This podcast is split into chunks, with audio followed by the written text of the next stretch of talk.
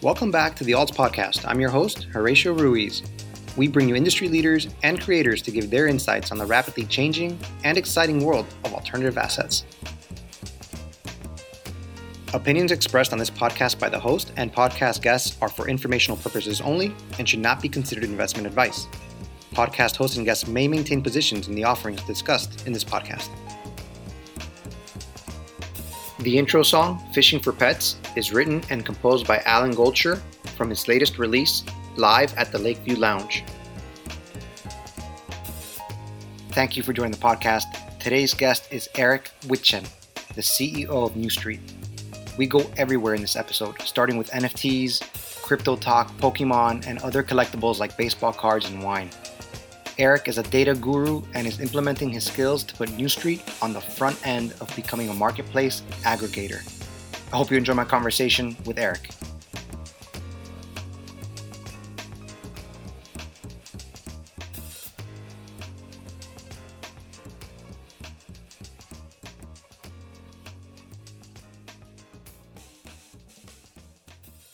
All right, guys. So thanks for joining me on the podcast. We have a great guest today. Apparently, we're going to talk NFTs today with uh, Eric. Uh, he's the CEO of New Street. Uh, Eric, thank you for coming on the show. Thanks for having me. Yeah, very, very much my pleasure. Yeah, dude. So, I mean, you mentioned that you are a big uh, NFT collector um, before we came on, and uh, that, that piqued my interest. And you said you were collecting baseball cards as well. But I guess let's begin like from the beginning or not, or just kind of how you got into being a collector and how that's kind of guided you now that that you are uh, you know leading New Street and all the things that you're doing over there. Yeah, sure. So I mean that's probably the most fundamental thing I am as a collector. I think that that, that through my life it's the most common thread. Started out in the '80s as a baseball card collector, as every '80s kid in the U.S. did. You know, I started collecting cards, but you know that evolved when I was actually uh, my first job on Wall Street to essentially like the you know collecting the watches and the wine and art and stuff that's more like centric to that world. You know, but but but essentially I love to research things. So you know, for example, just to highlight my my uh, collector uh, the ends of the world that I'll go to. I don't drink alcohol, but I'm one of the biggest uh, wine collectors I know because I just get really fascinated in understanding these things, where they come from, uh, what their historical significance is. And also, when you look at collecting and investing and gambling, and it's like, it's all so similar in the last couple years, as you mentioned, have been collecting NFTs. I'm also a blockchain technologist, so I kind of saw these things coming around. Um, actually, from a completely different viewpoint. I was working on a food like supply chain project that used NFT technology to track from the you know the cow to the burger type of thing, and then they started putting JPEGs in the NFTs. I was like, holy crap, this changes everything. You know, so I was I was pretty early collecting NFTs. Um, I actually wasn't really early on things like CryptoPunks, but I got in there eventually. Um, I started out my NFT collecting for primarily on SuperRare. So SuperRare is a platform for like fine digital art. You know, I was one of the early collectors on that. Um, I acquired a lot of really interesting pieces you know, and it just sort of spiraled from there. Uh, eventually found CryptoPunks. I own a few of them. I was uh, very early on the RTFKT, um, you know, train. I actually collected their first NFT ever. So I own the Cyber Sneaker and uh, you know I've maintained friendship with the team, so I've collected a lot of things that they have. I'm a big clone holder, a big believer in what they're doing in that ecosystem. But yeah, that's pretty much me as a collector. And then in my professional career, um, I run New Street, and New Street is essentially a media and data company, sort of like Bloomberg is to the financial markets.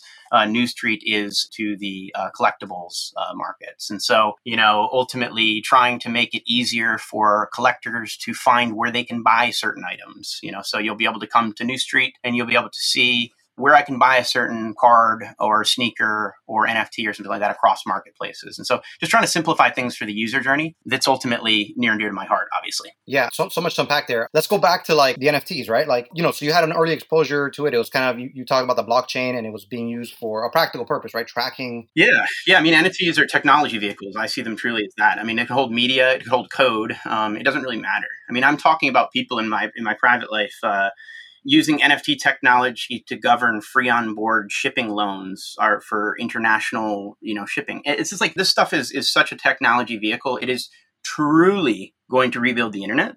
I mean, that's like fundamentally true in my heart. Um, understanding what I do about finance and the internet and technology, I truly think it will. You know, so yeah, I started out very much like from a technology standpoint, and then when you see a technology like NFTs evolve, and then you see people start to do creative things around them. I mean, geez, I mean, now you've got uh, the initial building blocks of the internet combined with uh, digital renaissance. It's like you know you can't, in my opinion, and again, this is not financial advice or anything of the sort, but uh, I'm a big believer in NFTs. Things got overheated, but I mean, every nascent market does, right? Yeah, but to, to hear like your enthusiasm with it, right? Like you see that a lot of people have been in the space and maybe now you know they're a little bit quieter or there's a lot of talk about how people are disappearing from the space. And i don't know if that's true or not but i guess my question is despite this downturn right and despite the fact that the jpegs themselves the nfts you know that they can be so volatile with price you think that these are still they they're viable long term you know cultural culturally significant items to hold on to I think certain ones are and certain ones aren't. I mean, just like anything, right? There's going to be a lot of worthless JPEGs. I'm not going to lie. I mean, probably 95 plus percentage of the supply currently on the market is absolutely worthless. And that's a hard pill to swallow, right? But if you look at things like CryptoPunks, you know, Squiggles, things that are like the the OGs of OG um, items that truly represent an art form, you know, I think that those ones are here forever. Uh, I mean, you start to look into like Bored Ape Yacht Club. I, I think 48 Yacht Club is great. I think that they have likely a long term future. But then if you get beyond that, it's kind of like, well, what utility needs to be offered to this community in order for, to let it survive and what does that cost? And then you start to look at how much does it cost to run a business. It's a lot. It's like i want art. I don't want a business. I think that this latest downturn has been uh, welcoming to me to be honest with you because there's just too much scams too much fraud people coming in thinking that they're going to make riches overnight which just doesn't happen. And so it got overheated, it came crashing down. It's like the 99, 2000, 2001 internet situation. I truly fundamentally believe we're seeing a new internet being born. That's exciting. And and it's being digitally represented, right, right with art. Well, yeah, I mean, a digital representation. I mean, the, the, whole point of this whole thing is that we've been taught since the internet was born, uh, because the way file systems essentially evolved, um, you know, saving things on the computer, copying, pasting. It's sort of just the way that the databases were chosen to, to work, right? So we've, we've got it ingrained in our brain that things that are digital have no value. Now, that's because, like, when I copy and paste something, I don't necessarily know which is the original file. I can copy and paste it a thousand times and, and not necessarily know what the original file is. Now you inject blockchain technology and public ledger and minting and provenance. And for the first time in history, you have digital scarcity and true digital provenance. And that's everything if you if people don't understand, if people come away with this conversation with everything, understand that I mean digital scarcity, digital provenance, you know, those things really matter and ultimately give digital things value and we've covered that. We've covered that. Um, you know, provenance, uh, you know, digital scarcity, blockchain technology, all that stuff. And it's just a matter of it getting out there and really becoming more mainstream. Right. And, and in some ways, it's worked. In some ways, it hasn't. Right. In some ways, you need to make it still easier. Right. In some ways, there's still barriers to access this technology. Well, it's a pain in the ass in a lot of cases. I mean, I, I truly fundamentally believe that you know the success of this industry depends on you not knowing it exists I mean, it will get eventually integrated into front ends of UIs, and things that are important transactionally or otherwise will run through a blockchain when you click it, and things that aren't important transactionally won't. They'll be stored in a normal database.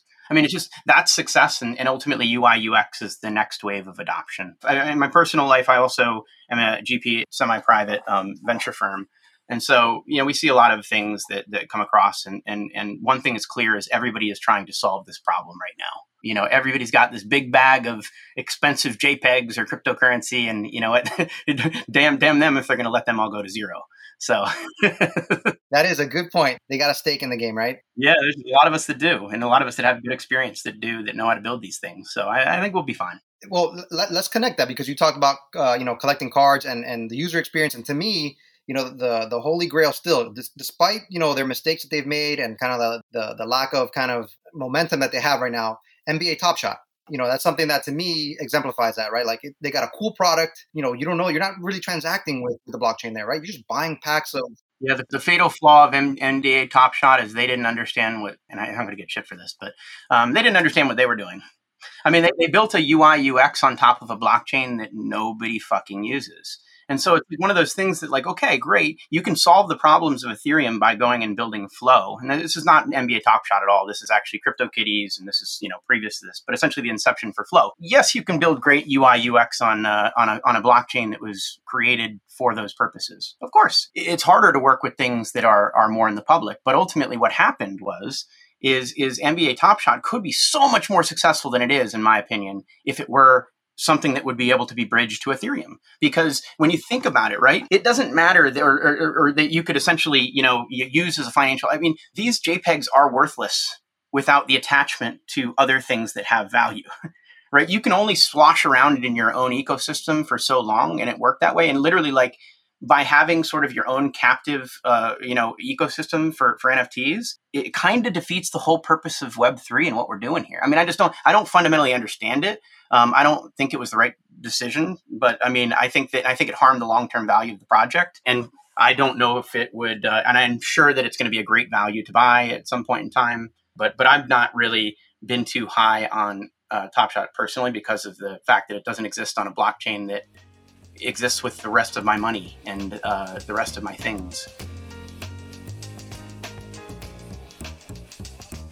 So is, is that kind of what uh what uh, maybe the Bored Ape Yacht Club is trying to do when they had this other side uh, release, right? And then everything crashed. People were paying crazy amounts of money in gas fees. So essentially, like like when you look at the other side drop, and you look at Ethereum, and you look at the way things were done, I think there was some intention personally, you know, by uh, Yuga's overlords to essentially try and foster a narrative that a new layer one needed to be created because uh, other layer ones that had been invested in by these same entities were failing.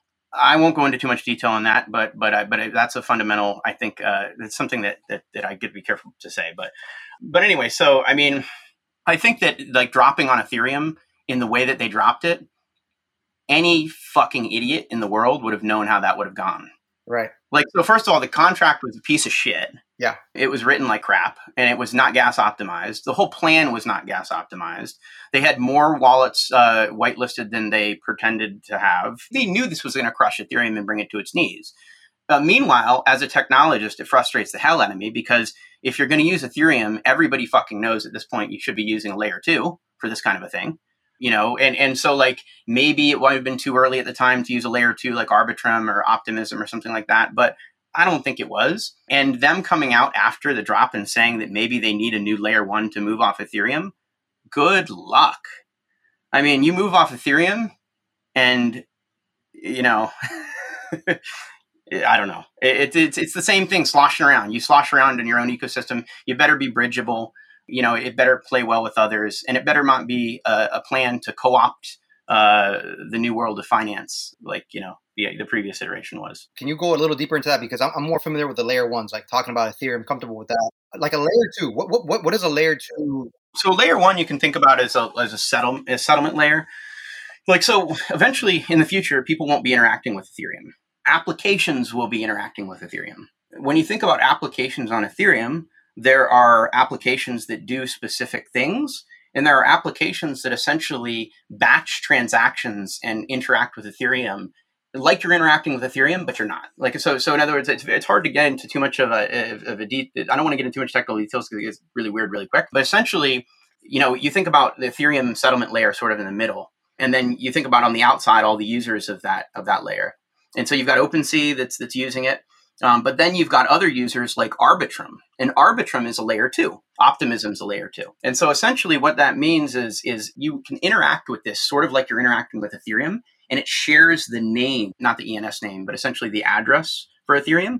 So there's there's not a lot of um, you know risk like there is with sort of cross chain bridging, like you see with Wormhole and Solana and all that stuff. You know, but essentially layer twos, what they fundamentally do is they take all the transactions and they send them to Ethereum in a batch. So if I'm interacting with Arbitrum, you're interacting with Arbitrum, and 100,000 people are, are interacting with Arbitrum at once, they'll be batching transactions and essentially sending them and settling on, on Ethereum in a much more efficient way, which saves tons of gas. And so I can do Ethereum transactions on Arbitrum and otherwise for a couple cents. I can send hundreds of thousands or millions of dollars for for, for pennies um, through those networks.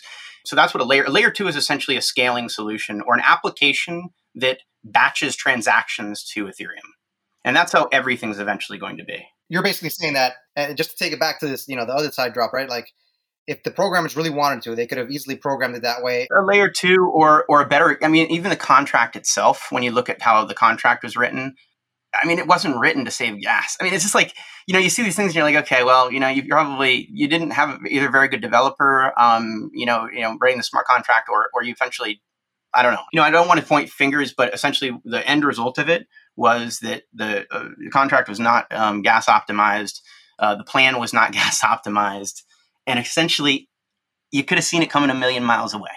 You know, I, I minted my couple plots. You know, I, I had them. I don't know um, if I still have them or not. I probably do. You know, but uh, but layer twos essentially help solve this problem. Layer twos might not have been as evolved. Maybe somebody that's so technologically deep as myself, like, would think that, that you know would think yes, it's a no brainer, and maybe the rest of the world wouldn't. But truly you need to be consulting people that um, that do know what they're talking about. And I think that for the billions and billions of dollars that you've raised, you've got those people. Who are you listening to and getting this advice from that is as bad as it is? Because you know I'm a phone call away. Please, you know me and a lot of other people in this industry would would happily um, would happily help or point you in the right direction. I, am not saying that I know everything about it, all this stuff at all.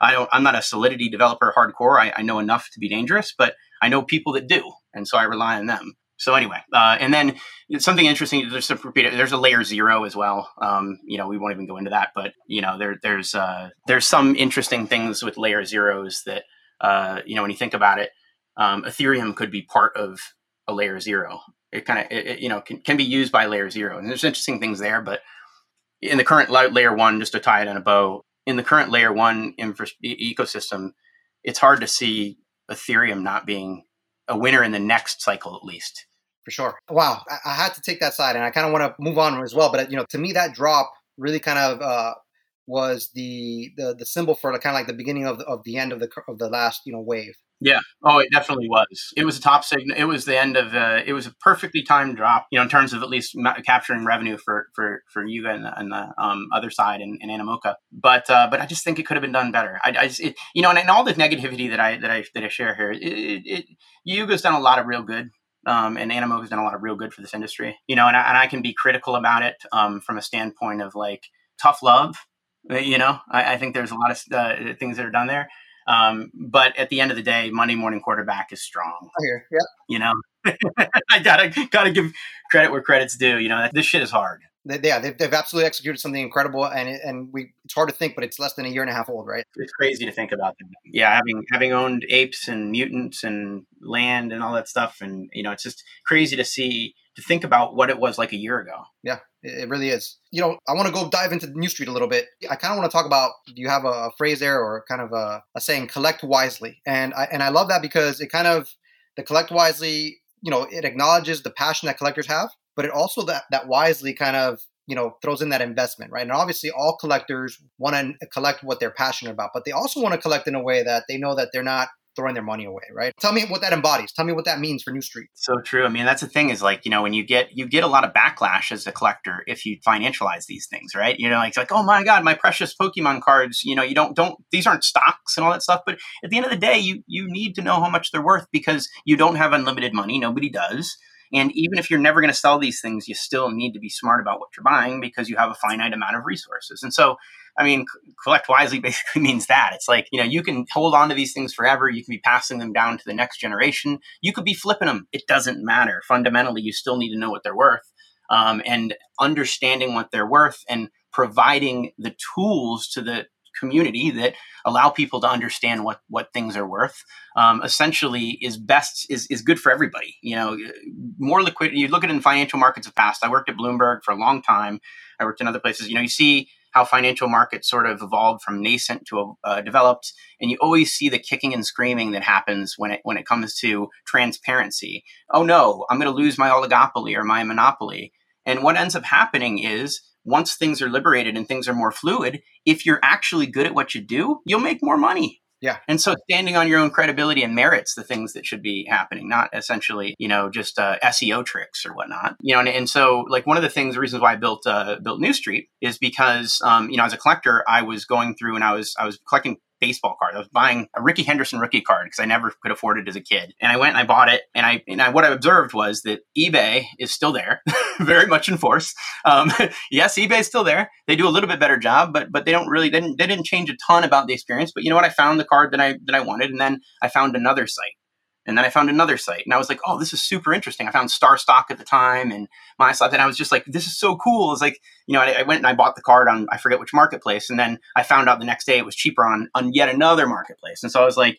basically built marketplace aggregation technology my entire career. Let's do it for things that I care about slightly more than stocks and bonds. So ultimately, like I approach it very much from the standpoint of like price aggregation, um, transparency in pricing, price history, uh, valuations.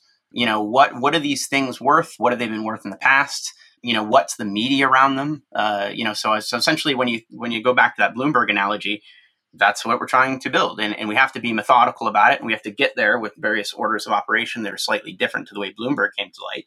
Um, but ultimately, at the end of the road, we are a media company, but a media aggregator as well, because we understand that collectors aren't just wanting to eat our dog food. They need to eat everybody's dog food. You need to do research outside of an insular system. And same thing with data. Uh, we will host other people's data evaluations. Our valuations may be good, yours may be better. Come put it on our platform and let's see who, who prefers what. I'm definitely gonna you, you know stand on the you know merits of, of, of, of our of our business and our and our backgrounds. You know, but ultimately we approach this business very much purely and genuinely from the demand side, from the collector side. I'm a collector. Everybody that works with me are collectors. And we see problems and we ultimately just want to solve them. And I think that's really awesome to see what you guys do because I follow alts and I think you guys are very much approaching this uh, same problem from a different angle. So I love it all. And I think that we've been taught as a, as a kid that these these items should not have value right like or, or, shouldn't have a lot of value right it's it's a it's a and it's another thing that we'll we'll eventually look back on and in, in, in you know and laugh but I'll turn this question to you, Ratio. What's the number one grossing entertainment franchise of all time? Entertainment franchise. So I'm gonna have to say, from what I know, uh, Pokemon. You're right. Like you know, you would understand that, but like most people, it would blow their mind. Yeah. I mean, you know, but but when you think about it, like I collected Pokemon cards as a kid. My brother, five years young, my daughter has a seven-year-old daughter sitting in this next room has a Pokemon backpack. She collects Pokemon cards. That's not my influence at all. Literally, her entire class, half of the class brought Pokemon cards in for show and tell. You, show me a better investment in the world than a, than, a, than one of the original um, Charizard uh, cards, as long as you're smart about the supply, which is another thing you have to understand. There's two things: there's price, but there's how many of these things are there. Um, and if you can understand those two things, you're doing a pretty damn good job and a lot better than most people. A couple of weeks ago, we had Jesus Garcia. He's a he's a, a trading card game expert at Heritage Auctions. He's the resident uh, Pokemon expert, and I asked him, you know, how how how is the industry right now? Like, how is Pokemon right now? He's like, it's stronger than ever. And he's like, I got five, six year old nephews. He t- telling me collecting Pokemon cards, doing more than I did when I was a kid. And it's not even my influence. They're just picking it up on their own. And I was like, wow, okay.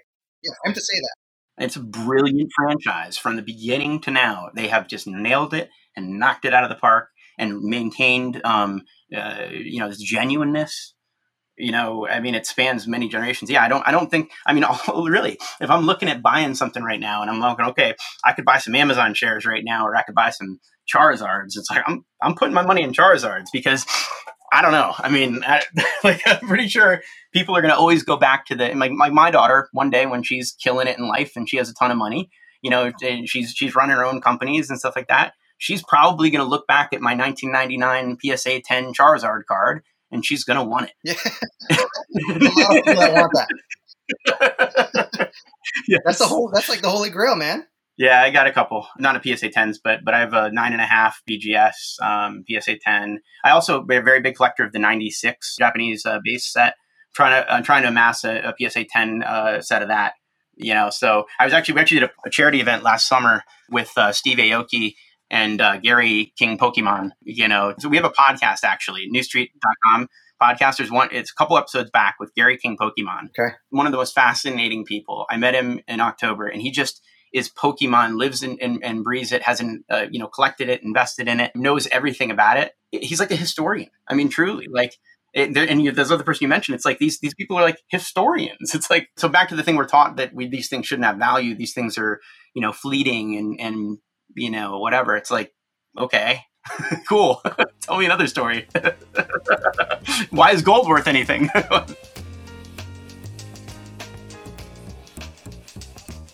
you know, you still believe strongly in this, in, in these, you know, alternative assets because the way, the way right now that they are being uh, consumed, I guess, by retail investors anyway, right? And they're great sites like, like, you know, Rally and you have all these other, uh, you know, fractional platforms.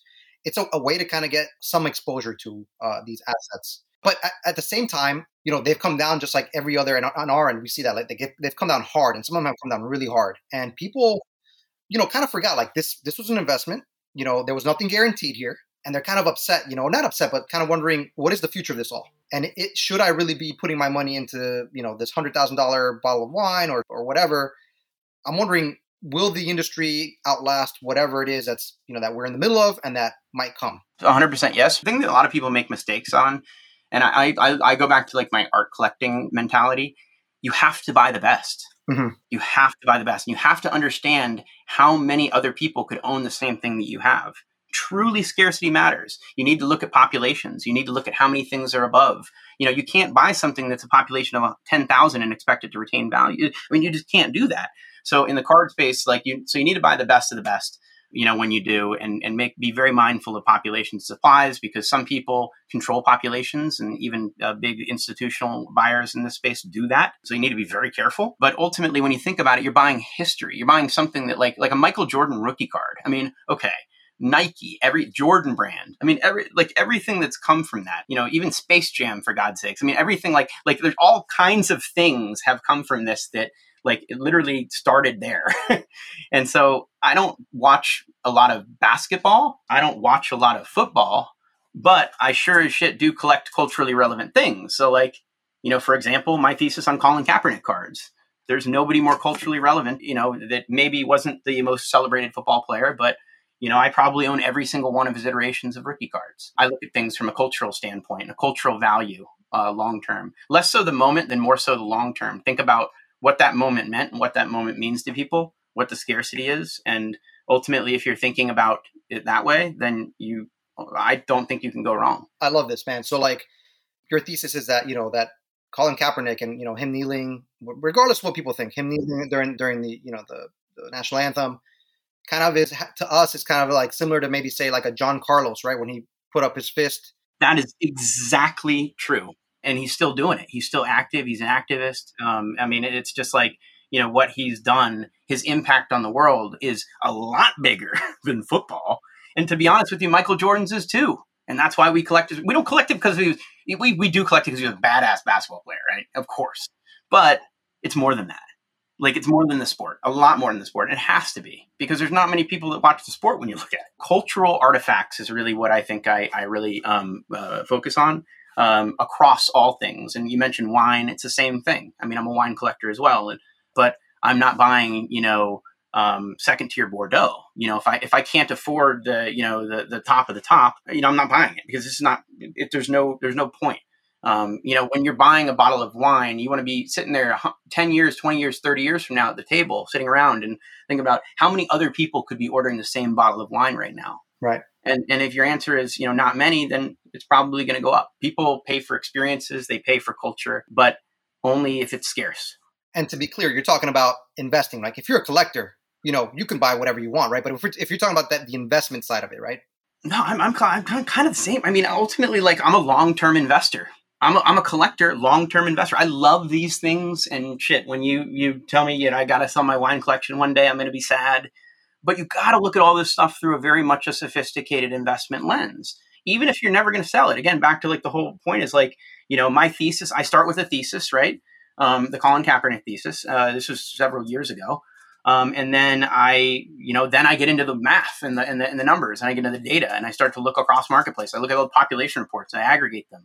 I um, look at all the pricing. I look at the history. You know, I look at everything, and then I put it all together in my head, and I sort of make a make a decision. But when I'm buying these cards, I'm not going out and buying the Topps Chrome unnumbered rookie card.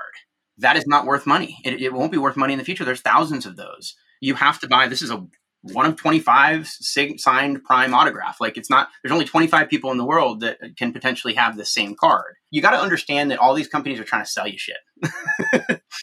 right. and, and, and if you look at it from that side and, and start to protect yourself a little bit, not, not things are as cool and interesting and as scarce as these companies would let you believe. You got to do your own diligence. Great point. I kind of, I kind of want to talk a little bit more about, and, and you talk about aggregating data, you, right now you kind of have a um, and, and correct me if I'm wrong if I'm not correct with the details APIs right uh, available uh, for beta testing on, on, your site. Could you talk about that? Uh, what are, what are you developing and, and, and how can people get involved? Yeah, so we want people to be able to just build cool shit. All right, like ultimately, like I like building stuff. I'm a builder. Um, give me data, I'll figure out something to do with it and that's kind of what we're doing there. I mean, we ultimately are going to give people the ability to pull freely, you know, a, a set of uh, API endpoints, uh, you know, that you won't be able to like pull all of our data at once and we'll have to limit because you know it costs money for us as, as things get communicated. But ultimately we want you to be able to build things on top of our solutions you know and, and so a couple just random ideas of people that I know that are going to be building things. Um, you know, there's a there's a NFT photography, you know, uh, platform that's uh, being built that's interested in, in sort of using our, our data to plumb in some some things from the from the outside of their their particular world into their world. But then there's also like you know some people that are doing things that are more like back end, like you know you're you're you're doing valuations or stuff and and, and such uh, you know you want to understand what the pricing of this object is across the internet systematically and do some things with it. You know basically it's the first version of something that will become more sophisticated much more sophisticated over time. Um, but we ultimately want our users to drive that sophistication. Um, and so we'll put it out in the wild. We'll let you pull products and prices and you know do what you will with them um, and then you tell us what you like, what you don't like. We're data people, like we're hardcore data people. And so if you need another field or you need something else, or otherwise, we're you know going to try to limit the payloads as much as possible to make it manageable for people. But you know, let us know what you need to build your applications, and we'll uh, we'll help you build it. Um, yeah, because like you mentioned on, on the front end, you know, you guys ha- have a great content site, right? You have your podcast, you have your newsletter, you guys are, are plugged into like what's relevant culturally but you're also building now on, on the back end. You're talking about building a marketplace essentially, right? Intentionally a marketplace aggregator, I guess, is the point because you know, and ultimately, like you know, when you think about like we have this media, we have this platform, we have this B2C presence. Um, we're establishing credibility, we're establishing awareness. Um, we also feel the need to talk about a lot of these things, you know, because there are a lot of things that as this NFT and digital revolution sort of uh, evolves, you know, we do feel the need to have to sort of, uh, you know, help uh, mold the narrative in a lot of cases because there's just nobody talking about it. And so, uh, you know, I think ultimately we'll do a lot more of that. Um, I've also got uh, an academic partnership with a with a major um, U.S. Uh, uh, university where I'll be uh, co-authoring a, a paper on NFTs. You know, in particular, their storage mechanisms and Storj and, and IPFS and all this other things and relative value. And so, real real geeky stuff. Um, but ultimately, we're trying to build awareness um, on the top end, but then sophistication in the back end. Um, and that sophistication is really what allows this market and data sophistication really allows this market to evolve from where it is to where it could be. And I ultimately do think that a lot of these things, like, you know, it's kind of the cart leading the horse. It's like people think these things aren't of value and therefore they don't build things of value around them. Well, I fundamentally disagree. I think that if you build the sophistication, I think the reason why this market isn't institutionalized in, in some sense is because it's impossible to do it. But that being said, we're at New Street, we're not we're not thinking that baseball cards are going to be literally like the future of the world.